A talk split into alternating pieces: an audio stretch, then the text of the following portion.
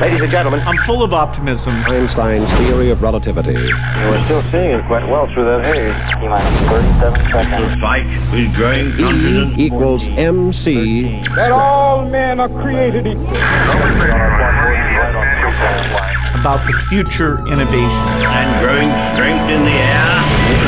Tears down. Head on. Something's happening. Coming up on stage. This is Finding Your Frequency with your hosts Jeff Spinard and Ryan Treasure. It's time to speak up, share your voice, and hear from the thought leaders. Ladies and gentlemen, welcome to another fantastic episode of Finding Your Frequency. We are here, we're rocking and rolling. I appreciate everybody tuning in and listening to the radio show right here on the Voice America Talk Radio Network. We have a fantastic show for you today. This person that we're going to have a discussion with is an author who has won multiple awards, and then of course she had a great career in radio and the music industry and some different things. So we'll kind of navigate through all of that. Claire Fullerton, who's the author of Little Tea, set in the Deep South, and concerns female friendship, Southern culture, healing the past, and the changing times of the racial divide. Something that we could all probably learn a little bit about with our current atmosphere with COVID-19 and all of the civil unrest that's been happening across the country and the world for that matter. Claire Fullerton, welcome to the show. I'm so happy to be here, Ryan. Thank you so much for having me. This is great.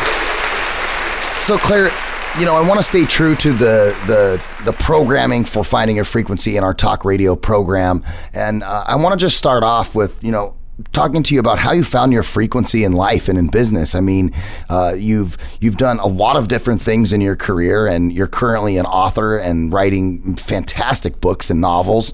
So let's kind of just like start at the beginning and talk about how you got where you are.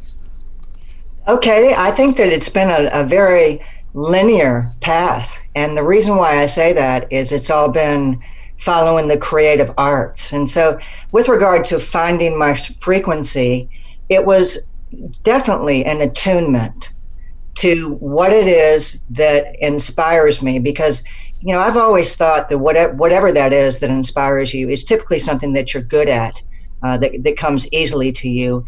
And then the pursuit of that in some ways is a build, and that you're trying to explore your contribution to whatever that medium is going to be. And so for me, it was always the arts, and by that I'll be specific and say the art of communication. And the reason why I say that is because, you know, I grew up in Memphis, which is the Deep South, and it's considered by many a musical mecca, and it is. I mean, it is such a part of the environment, the history, the culture, and the source of you know, community pride in terms of the music that was created in Memphis. And in many ways, what was created in Memphis before Elvis, and then Elvis took the ball and ran, and then the Beatles took that ball and ran, that its foundation, some would argue, was all in the Delta. And Memphis was considered the big city in the Delta. So it came from Memphis is a slogan you hear bantered around there. So if I grew up in that environment, and my brother Haynes, 18 months older than I, was a musician, picked up a guitar when he was 8, never put it down. And so, you know, he was passionate about music, who was doing what, and he understood music as a language, as a science, as an art. And I grew up under the tutelage of that in Memphis. And so my contribution to the arts was two things. I had an aptitude for ballet, you know, for dance, and by that it came very easily to me. And that is movement and how one relates to music and associates, you know, with music. And I also decided at a very early age that I wanted to be one of those on the radio talking about the music that was coming out and interviewing the musicians that were there. And, you know, and at the time when I was growing up in Memphis, there was a wonderful club scene. There were incredibly creative bands that were contributing to, you know, rock and roll. A band named Big Star, for instance, that influenced the bands R.E.M. and The Replacements, and on and on and on. And so they were just on every corner, you know, in Memphis at the time. And so my becoming involved in radio started with learning the board. Yep. As in what puts you on the air, and my first gig of significance was at WHBQ Talk Radio when they had all of the old time broadcasters there that it was the highest art they knew of, this talk radio.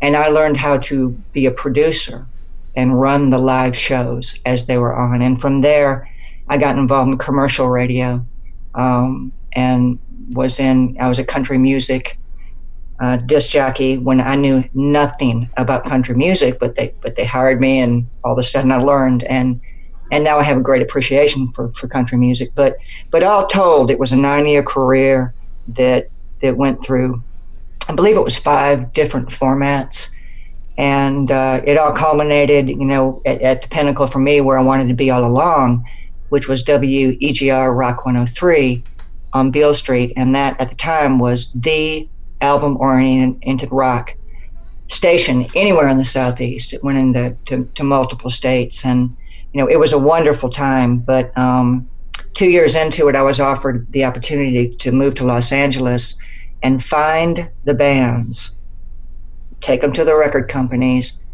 where everybody would prosper. And that's what got me from Memphis to Los Angeles. And I did that and had some success with a band called Better Than Ezra that got signed. And today they're still enjoying a real nice career. And the lead singer is a highly respected songwriter now living in Nashville. And so, I felt like I was a part of something that blossomed. And that is the art of communication, but yet so is writing, and I've been writing all along, and I can say that because from the time I was 17 or 18, I've kept a journal for no reason whatsoever other than I felt compelled to. And from a writer's perspective, when one keeps a journal, it is inevitable that they will get better at the writing process. They fine-tune, they learn the art of brevity, all of this. And if you read all along and, doing these kinds of things, it all fits together. And so I started as a poet and was published as a poet in a couple of publications. And then I tried my hand at short story writing. But when I moved to Ireland, and which I did, I left the music industry and I moved to the West Coast of Ireland. And I was there for a little more than a year, and I worked at the Galway Music Centre, which meant representing the Irish musicians that were, in the rural part of outside of Galway, and helping to sort of organize their careers, put them in the clubs, send their demo tapes to Dublin, this kind of a thing. But when I got back to America, it was because I was offered a job, and the first thing I did was review the journals that I had, that I kept religiously every day while I was in Ireland, because I was a stranger in a strange land, and it all worked for me. I mean, it was like an incredibly pivotal career,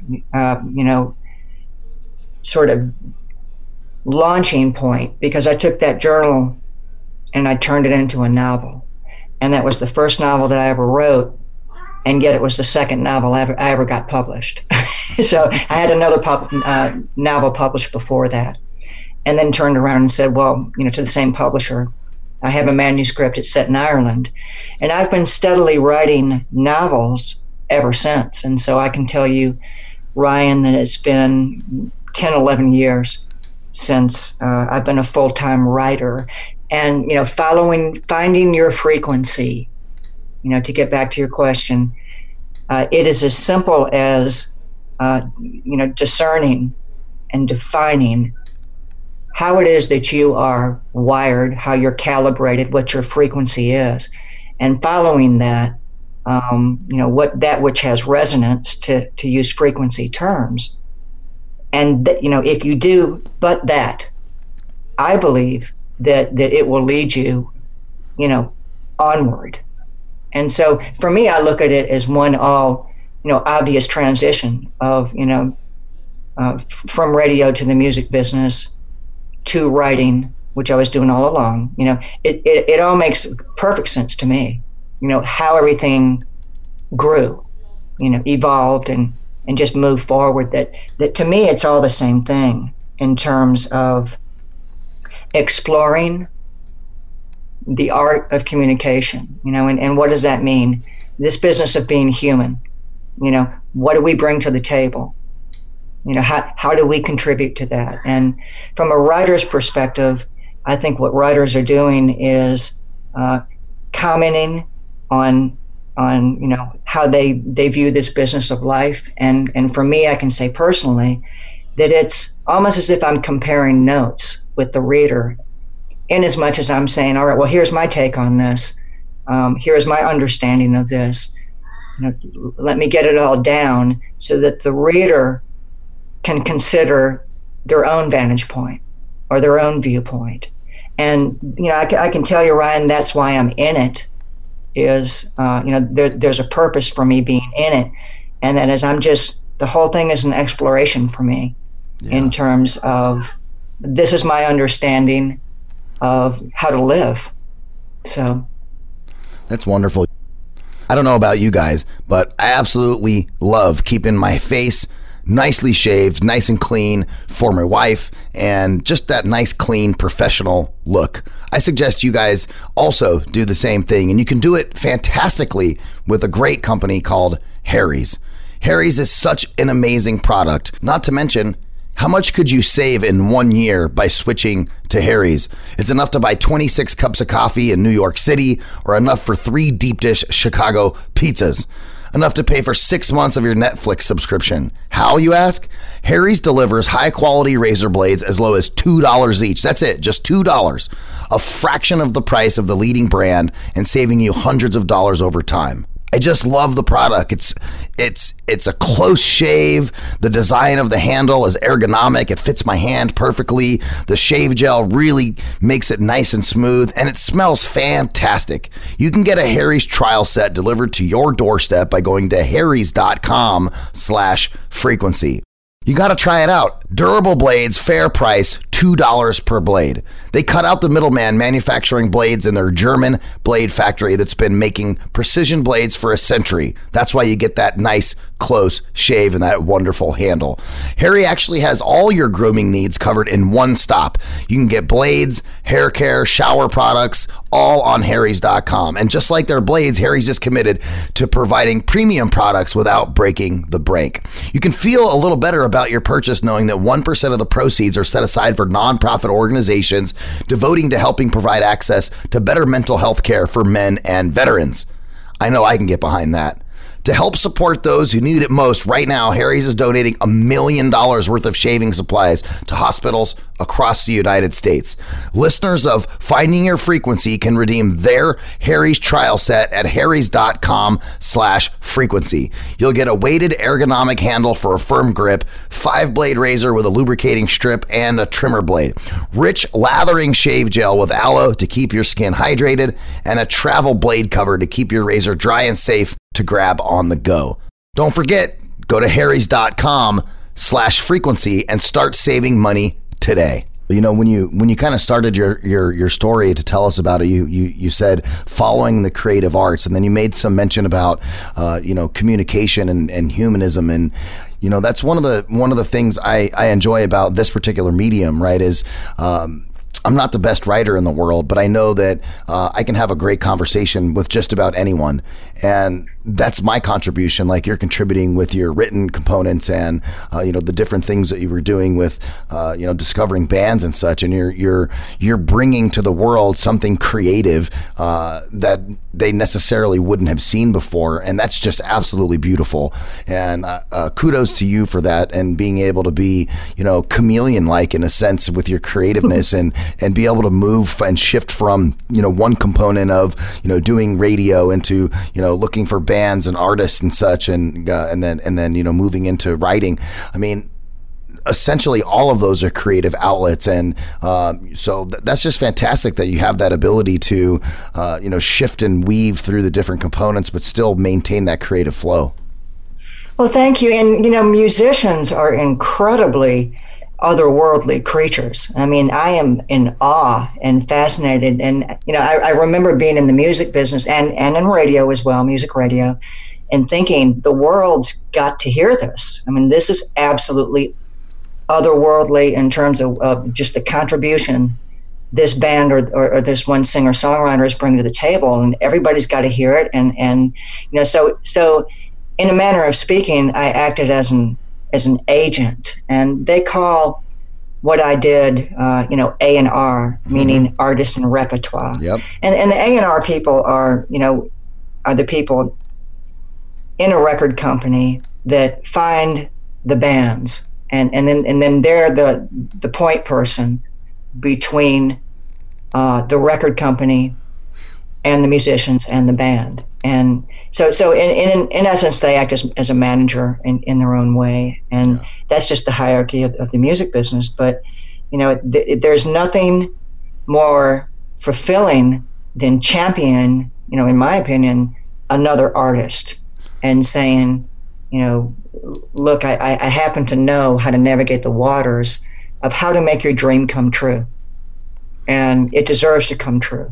It should come true. Yeah, and everybody's going to be, you know, lifted up when your dream comes true. So let me get in there and do what I can to make sure that what needs to happen between, you know, you standing here now and you being on a stage somewhere, you know, let me take you through the steps. And I found that to be an incredibly fulfilling career. And it was, you know, like champion another artist, and yet I was one myself.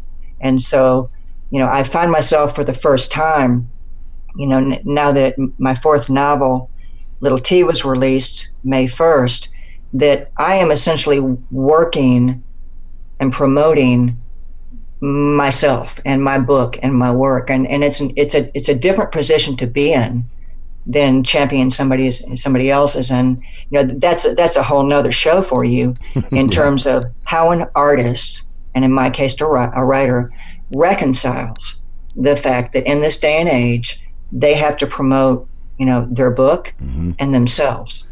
You know, and that's an entirely different show. You have to be your own champion. Yeah. Yeah. I mean, it's been an interesting position for me because, you know, as I've mentioned, that for years, I was the one that was, you know, all excited about the artist standing next to me. And so now, you know, the paradigm has shifted, and it's part and parcel to being an author in this day and age that, you know, social media and all of this, that you have to have a platform, and, you know, you have to be mindful and also vigilant about how you appear on that platform, you know, and where you're going to appear and these kinds of things. And so, again, I still view it all going right back to center page as this is the art of communication. And this is what we do in order to, you know, share with those that we think would be our audience that, you know, I exist, I have a book out, and here it is. And so for an artist that is a writer, it's a long game, and you are building your career, and you are doing it one reader at a time. Yeah. And you're thrilled when anybody reads your book and leaves a review. And, you know, I've seen many of my fellows be frustrated by just how long it takes. You know, that it's just this never-ending build, and yet it's part and parcel to the act of being a writer. You know, they go hand in hand. And so, you know, that's just the current field and the art of communications that I'm in now. And I don't envision myself ever not writing, you know, and the field changes, the publishing world changes, you know, the genres they're looking for and signing changes. And then it becomes, as a writer, you know, what do I do with regard to why I'm writing and what I have to say to reconcile the fact that the market is this and all that. So there's the business side of being a writer as well, which isn't dissimilar to, you know, musicians having to have a thorough understanding of the business side of the music business. And so, you know, therein comes that age-old quandary of, reconciling, you know, art and business. And I imagine even painters have it, you know. Yeah. Dancers, I mean, anybody involved in the arts, sooner or later it comes down to, you know, what is the business side of getting the work out in the world, whatever that work may be. Yeah, and I think from the artistic side too, when you're a writer or you're a musician, I mean, the whole goal of what you're doing is you guys are storytellers. You're telling stories, whether it be in a musical format or in a written format, like with your books. But ultimately, you know, everything that we do in media, whether it's you know, radio, television, movies, any of those things, it all begins with the story. And that's one of the things that I really love about country music, and one of the things I really love about, you know, reading books is you get this different take on somebody telling a story where you can kind of almost even imagine yourself in a particular scenario and, you know, get some of the feelings that are given off by music and of course also by the written word, because the written word, there's no music there. So you immediately envision yourself in the scenario, or you envision, you know, what this writer is trying to explain as far as, you know, the place that they're at, the feelings that they have, all of those different things. But effectively, it's all just story technology, right? Everything that we do nowadays revolves around the story, whether you're branding a business, whether you're doing, you know, books or anything. It's all about what's the story, because if you don't have a story to tell, then what are we talking about, right? You're so right. And, you know, you're so right. And I love what you've said, Ryan, and what occurred to me as you were saying it was, well, here's something that I've never really considered with regard to, you know, reading and all this. It hits you emotionally. Absolutely. And that's yeah, and the storytelling, you know, that when people are, you know, in their living room or bedroom reading a book, nobody's around, there's no sound. What's happening? They're reading. What's happening? They're connecting emotionally. Yeah. I mean, intellectually, obviously, on some vantage points, but they are weighing it against their understanding of the world. And one's understanding of the world is experienced, in my opinion, emotionally. And so to really be gifted with the opportunity to explore your emotions without it being, you know, a construct of something that you are experiencing personally.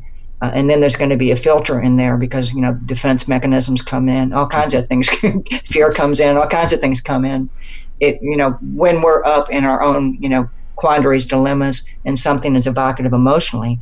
But to read a book, you know, you have a safety zone around you and you are imagining as if. And yeah.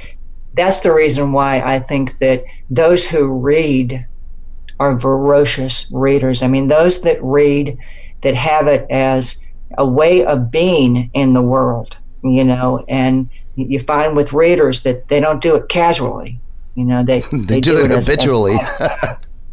Yeah. My wife is one of those people. Is she? Oh, absolutely. And if she doesn't have a book in her hand, she's listening to a book on tape while she's working. There you go. You know, and what does she like to read? Oh man, she's into all kinds of stuff. I don't know exactly what she's into now, but she just got done with like a whole series on Jack Reacher. So she's into all kinds of different stuff, whether it be thriller novels or she likes all that stuff. She likes sci-fi stuff. She likes, you know, things, you know, like the Game of Thrones series that she also read all of those. Sure. And yeah, so she's Outlander, maybe. Yeah. Good for her. I like hearing that. That's wonderful. Yeah. I mean, it's life enhancing. To a large degree, and and you know, reading certainly speaks to the imagination as well, and you know, it helps you with your view of the world, you know, and I think it's very important to have our imagination piqued. Yeah. You guys have to check out this new service that I'm playing around with called Issuu. It is totally amazing. You live to create, but you don't live to worry over the last nitpicky details involved in putting final touches on contact. You got to do what you do best and let Issuu handle the rest. If you're a creative, you know the drill. You're finally done editing. It's perfect. Now you just need format and reformat for every single platform. With Issuu, make it once, and it's ready to post everywhere. Seriously, Issuu is the all-in-one platform to create and distribute beautiful digital publications, from brochures to magazines and sales collateral. It's perfect for creators, marketers, designers, educators, publishers, salespeople, or just anyone that wants to make eye-catching content that can be distributed on multiple platforms. Issuu makes it really simple. Just upload the PDFs and files, and Issuu transforms them using your vision and customizable templates to create the content you want. With Issuu, you just create it one time and distribute it everywhere. Everything is optimized to post on your website, social platforms like Instagram and Facebook. They can even help you make animated Instagram stories. And the best part about it, it is free. F-R-E-E free. That's right, it's free to get started with Issuu. So go to issuu.info/frequency to sign up for your free account. That's issuu.info/frequency to sign up and let them know that you heard about it from this show, Finding Your Frequency. Remember, that's .info, not .com, .info. So go to issuu.info/frequency and get your free account today. Yeah. You know, the CEO of Voice America, who's the is the host of this show normally, and I co-host, and he's been out trying to take over the world. So I've been filling in for yeah, you know how it is. So I've been filling in on the show. Normally we do them together, but I've been filling in a lot, just doing the one-on-one interviews. And you know, this whole show started because Jeff wrote a book called "Finding Your Frequency: How to Broadcast Yourself and Your Message," right? Because having a media and radio background for 25 years. And he started writing this book, and one of the things that I thought that was very synergistic between, you know, the process of what you do with writing and the process of what we do in media and broadcast is, you know, initially, like, the first thing you're ever doing is you're, like, defining your message, right? And that's something that we do. That's something that we do in radio before we conceptualize some talk radio format or whatever it is like, so this message that we want to get out, right? Let's define that message, right? And then you got to define your audience, like, who are you actually talking to with that message, and then, you know, setting your goals on what is that, and then strategies around attacking those. And I think from an artistic point of view, whether you're a band, whether you're in radio, whether you're a novelist or anything, I mean, all of those things are kind of some key points just to kind of start off. You know, if anybody was ever asking, like, well, how do I get started if I want to write a book? How do I get started in radio? Yeah. You know, it all starts with defining your message. You are so right. And God, this is just so much fun for me to talk to you. It's like I have been a member of my tribe, and awesome. That is the ultimate in following your frequency. Yep. It's the ultimate in that, and that it may seem foreign to the mathematician, you know, on the other side of the room, but to me, nothing matters as much as, you know, so it's about passion as well. Absolutely. And you have to say, all right, well, you know, I am wired this way, and yet I have an older brother who is into something completely different that, you know, is foreign to me, and I can't relate to it. And so it begs the question of, you know, isn't that interesting, the way that, you know, we're born, so to speak. And so, you know, the wise person gets in touch with who they are and what motivates them and inspires them, and follows that, you know. And I think that I found in radio that, I'll use the word tribe again, that, you know, I was lucky enough to meet some people that were involved in the business, and it was so apparent that we spoke the same language. Yeah. And the first man, Steve Connolly of FM 100 in Memphis, that, you know, when I met him, he had a wildly, wildly popular DJ at FM 100, and still is, like, iconic in Memphis. But he said, "You belong in the business." And, you know, I might have been like 21 at the time, and I was like, "You're right," you know, because we spoke the same language, and we were both as enthusiastic about who was doing what, you know, what musician was doing what, and, you know, with music.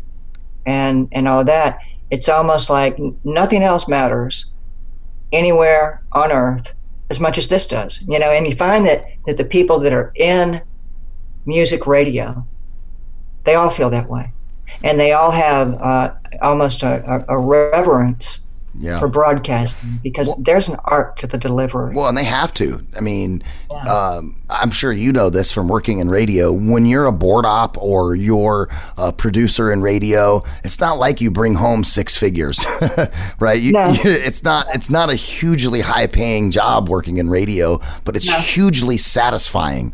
You know, and like you, that's so funny. I was told, Ryan, you belong in this space. I started at an AM station here locally, and I had answered an ad when I got home from the military that said, have a career in media. And I was like, man, I've been DJing since I was 13 years old. I always loved turntables and electronics. And, you know, I've learned how to play the guitar twice and then forgot how to play the guitar twice.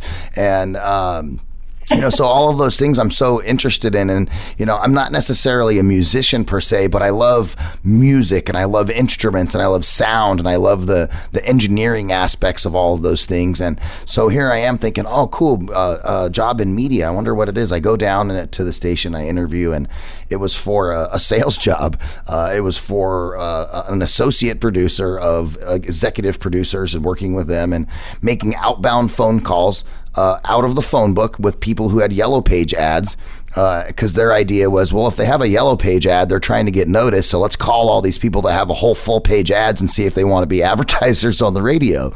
Yeah, sure. So that was like, you know, my first job, and I did that for about 5 or 6 months, and then I met this gentleman named Chad, who was a board op at the time, who was running the midday shifts at the talk station, and I would get done with my shift and I would go into the control room and hang out with him, and we're just hanging out. And, you know, after about 2 months of that, a job opened up in overnights, and so I switched from doing the sales side to board opping overnights, and that was my very first entry into, you know, the radio world and producing radio.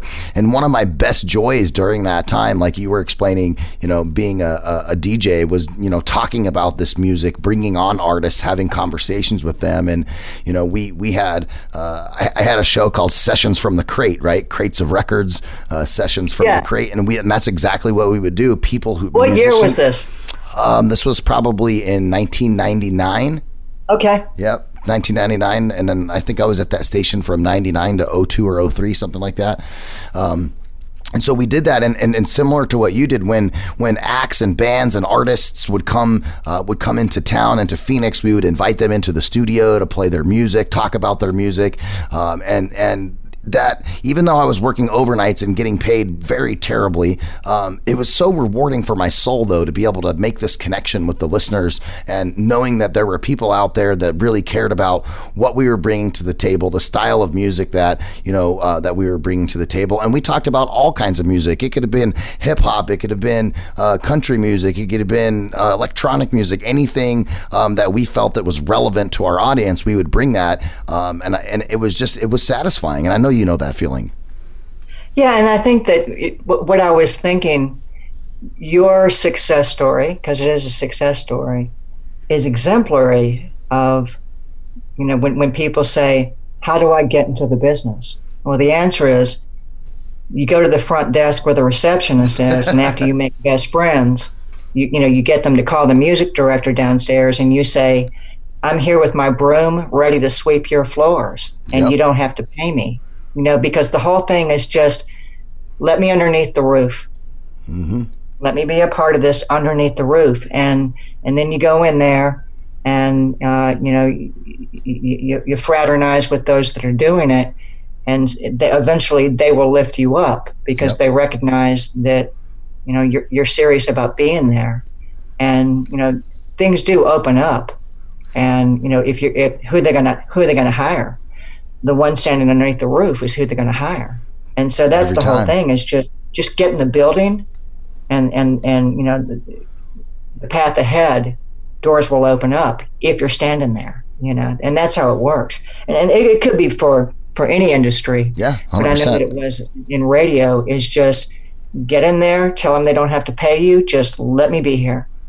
You know, that's like the promo for our radio show that we play throughout the network. It says you have to summon the intestinal fortitude to step out of your comfort zone and go do something, go try, right? And you know, walking in the front door, of any business and saying, hey, I'm here to lend a hand, put me to work, showing your eagerness, you know, that's stepping outside of your comfort zone, because you know how easy it is to just sit at home on the internet and send out digital applications for jobs. And, you know, I know a lot of companies nowadays, that's kind of their requirement, but in my mind, if I ever had to look for another job, I'm not going to sit at home and send out resumes. I'm going to sit at home and send the resumes, and the following day, I'm going to go to the places that I sent the resumes to, show them my face, show up in person, right? And they're going to have to tell me to my face no to go away, not by email. Yeah. That's right. There's a lot to be said, and that's why for authors that so many of us, I mean, this pandemic has changed the dynamic of how authors, heretofore have been working their careers, and all of it is show up in person, show up at the bookstores, do the book signings, go to the book festivals, show up in person, and meet your readers face to face. I mean, so there's a lot to be said for showing up in person, and you know that's all fields, but you know the internet and how things are done online certainly assists that, but I don't believe it should be the other way around. You know, that the primary focus is online. You know, we still are human beings that are pack oriented. You know, and so I think for anything, if you can get an introduction to those that are your audience, you know, in person, that goes a long way. Yeah, well said, well said. Are you having trouble finding hand sanitizer? Well, Spa Treat has you covered. There's no need to go searching high and low. Just visit SpaTreatOfficial.com and place your order on their easy-to-use website. On-schedule delivery. One of the great things about this product, Spa Treat Fulfillment Team is working around the clock to provide people hand sanitizer during this time of need and get your order to you as quickly as possible, even faster than Amazon. Spa Treat also has the lowest price of any of its competitors. Spa Treat has 62% alcohol content, and the FDA recommends between 60 to 80 for maximum protection. This one has 62 because it doesn't dry your hands out. I use this stuff every single day. It is fantastic. It's got certified organic extracts with the ingredients in that hand sanitizer that are of the highest quality, and they're designed to leave your hands smelling and feeling fresh while protecting you at the same time. The best part, there's no tricky residue left over. None of that sticky stuff. 4 scents available: unscented, tea tree, lavender, and lemon. And best of all, this product right here is made in the good old United States of America. A lot of companies are having trouble dealing with the current demands, so Spa Treat has dedicated themselves to providing a much-needed product in the time of crisis. Spa Treat has better prices, faster shipping, and a larger supply than any of their competition. There isn't even a close second. Visit SpaTreatOfficial.com and enter promo code SPA SPA at checkout to receive 5% off your entire order. That's right. Not only are they offering the lowest price available, but they're also offering our listeners a discount. This promo code is exclusive to Voice America, and only our listeners get this discount. Spa Treat and Voice America came together on this sponsorship in order to provide Americans something they could really need right now: peace of mind. Visit SpaTreatOfficial.com and order yours today. That's SpaTreatOfficial.com, and make sure you use the promo code SPA at checkout to receive 5% off your entire order. SpaTreatOfficial.com. Get your awesome hand sanitizer. You know, Claire, I want to give you the opportunity too to let our listeners know where they can find out more about your books. Where can they purchase them? I know you have a whole span. I mean, your recent book that just came out in May was Little Tea. That was one that was set in the Deep South, and then you know you had some other stuff that you've been putting out. You had the novel Morning Dove, right, which is a 5-time award winner. It's 7 times. 7 times. The last 2 weeks, it picked up 2 more. I was going to say, you got to update your bio. I know. I mean, it happens so quickly. So quick. And I'm in the swing of Little Tea, but I'll tell you succinctly, I have a website that's clairefullerton.com. Nice. And I love Instagram, Ryan, and I'm on Instagram, and I'm posting about what's happening as I do the swing with Little Tea, and that the first 90 days after a book release are when authors are really out in the world, when they're interviewed, and you know when there's momentum behind them. And so I I can proudly say I'm in the swing of that right now and I'm having a great time. But, you know, essentially for me, I do write about with Morning Dove, like the bird, Morning Dove, not good morning, and with Little Tea, I addressed the family dynamic and in terms of cause and effect and in terms of how it is that we end up shaping our lives and who we are, that it starts in the family, and the foundation of that explains a lot in terms of where we go and what happens to us in life.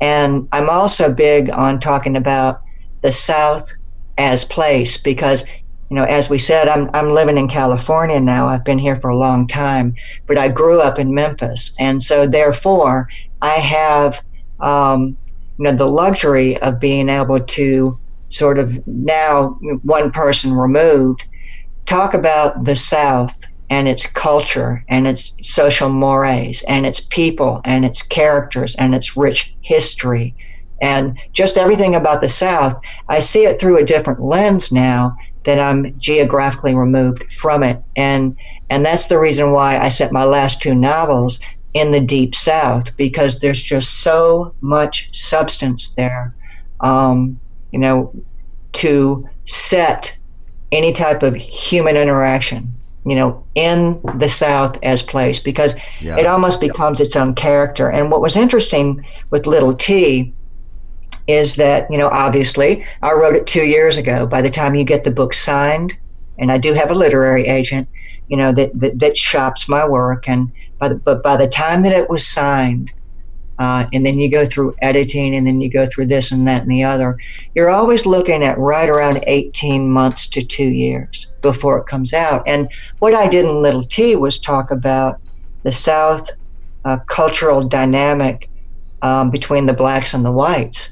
And I did that by having something happen in the narrator's background in Little Tea. So in essence, very succinctly, yeah. Little Tea opens, and it's three women grew up together. Now they all live in different parts of the country. One of them has a dilemma. So the three women convene for a weekend. It's been many years since they've done this. And they take one problem, this character's dilemma, and in the hands of three different women trying to solve it. That's what I went into Little Tea, the novel of, because I thought this is the greatest premise ever, because I can discuss how women relate to each other when they have those long-standing friendships, the secret languages, the insider's jokes, you know, sense of humor, all this kind of stuff. Set it in the Deep South. And I started writing the narrator's backstory because I wrote it in the first person. And I had said earlier, like page 2 or 3, that the narrator was hesitant to fly down south. Now she lived in California. And I knew I had to answer the question of why. So I started to answer that question around page 25. And I created the character of Little Tea, who is black. The narrator's white. They grew up together in Como, Mississippi, the Deep South. So Como, Mississippi is 45 miles south of Memphis. And you find in that region that there are family homes passed down generation after generation. And most are attendant to a lot of land. And I started creating that background, and I had no intention of doing anything but just sort of saying it, you know. And the next thing I knew, I was another 25 pages into the narrator's background, and I said, wait a minute, I think this is the story, that a white girl and a black girl grew up together side by side, third generation land in Como, Mississippi. Now, how's that going to be? How's that going to be? Because I set the girls in modern time. So let's go back 25, 30 some odd years. That would have put them in the 80s. How was the racial divide in Como, Mississippi in the 1980s? Because we like to think that it's evolved, but had it really back then? And so through the power of story and the book Little Tea, I discussed two things, and that was the modern times with the three girls talking about life and love and marriage and what is the idea of happiness. I mean, what is your definition of happiness? Because mine is this. And one girl saying this and the other girl saying this, as the narrator's backstory unfolds in Little Tea. That we learn about the times, the culture, the social mores, and moving forward with that. You know, I posed that backstory as something the narrator needed to reconcile, come to grips with. Healing the past can describe it. It does so on the book's back cover. It says that. But the whole thing is an exploration. And I wrote Little Tea with an eye towards progress and hope. And that I said 2 years ago when I wrote the book, what was once culturally unacceptable has now become acceptable. There has been progress in racial relations. We have moved forward, we have evolved, and all of that. And so again, the book was released May 1st. And during these times that, you know, I don't have to tell you about it. And, you know, without, you know, passing any kind of judgment on anything, but just, you know, with an awareness of, you know, there's civil upheaval right now in America. And, you know, with regard to that, Little Tea's release ended up being incredibly timely. But yeah, I made no statements or judgments or claims on the book. I was telling a story. I'm a storyteller. That's what I do. But it has been very interesting for me since, you know, for the reader feedback with just the timeliness of Little Tea being out. And so, yeah, and I think that that is, you know, hopefully what an author receives anyway, that, you know, when they write a book, they want people to read it, and they want people to care enough to comment, you know. So that's what's going on right now. And Little Tea, I can say, you know, it's got a large presence on Instagram and on Facebook. I'm Claire Fullerton on Facebook, and you know, in terms of what an author does when they promote a book, even when they're traditionally published, which I am, a lot of the work. Falls to the author, and a lot of that results from the connections an author has. And in other words, I've been doing this long enough, and Little Tea's my fourth, you know, novel, that I know plenty of people in the network, in the arena, either authors or readers, or people putting on book festivals, or bookstore owners, or you know, people like you. I mean, the whole arena is the arena in which an author works and says, okay, I've got another book and this is what it is. And so, you know, that is my world that I've been in, and I love it passionately. And it's my idea of just how I felt about music radio and all of that, which is I'm very excited to be here, to be in it, and contribute in, you know, what I've got to contribute, you know. So that's where I am with the whole book thing. And I think that readers, you know, on where and how to find an author, well, you just do a search online under their name. And, you know, all kinds of social media links will come up. So it's very easy to find an author in this day and age, just by, you know, doing a search on their name. Agreed. Well, Claire, it's been absolutely wonderful having you on the show today. I'm going to urge all the listeners to go check out your website, clairefullerton.com. And, of course, go check out Little Tea. I'm sure it's on Amazon, right? Most books are on Amazon. So yes. We'll push the listeners over there. And, Claire, thank you again for being on the show. What a wonderful story, just all the way from the beginning to the end. You know, I think we had some great synergies, and I just appreciate you being on. My sincere pleasure, and thank you so much. What a pleasure to meet you. Thank you. Awesome. Ladies and gentlemen, if you're listening to this as a podcast, make sure to give us 5 stars instead of 4, because I think Claire and I deserve 5 stars. We're 5-star human beings, so let's make sure we get the 5 stars.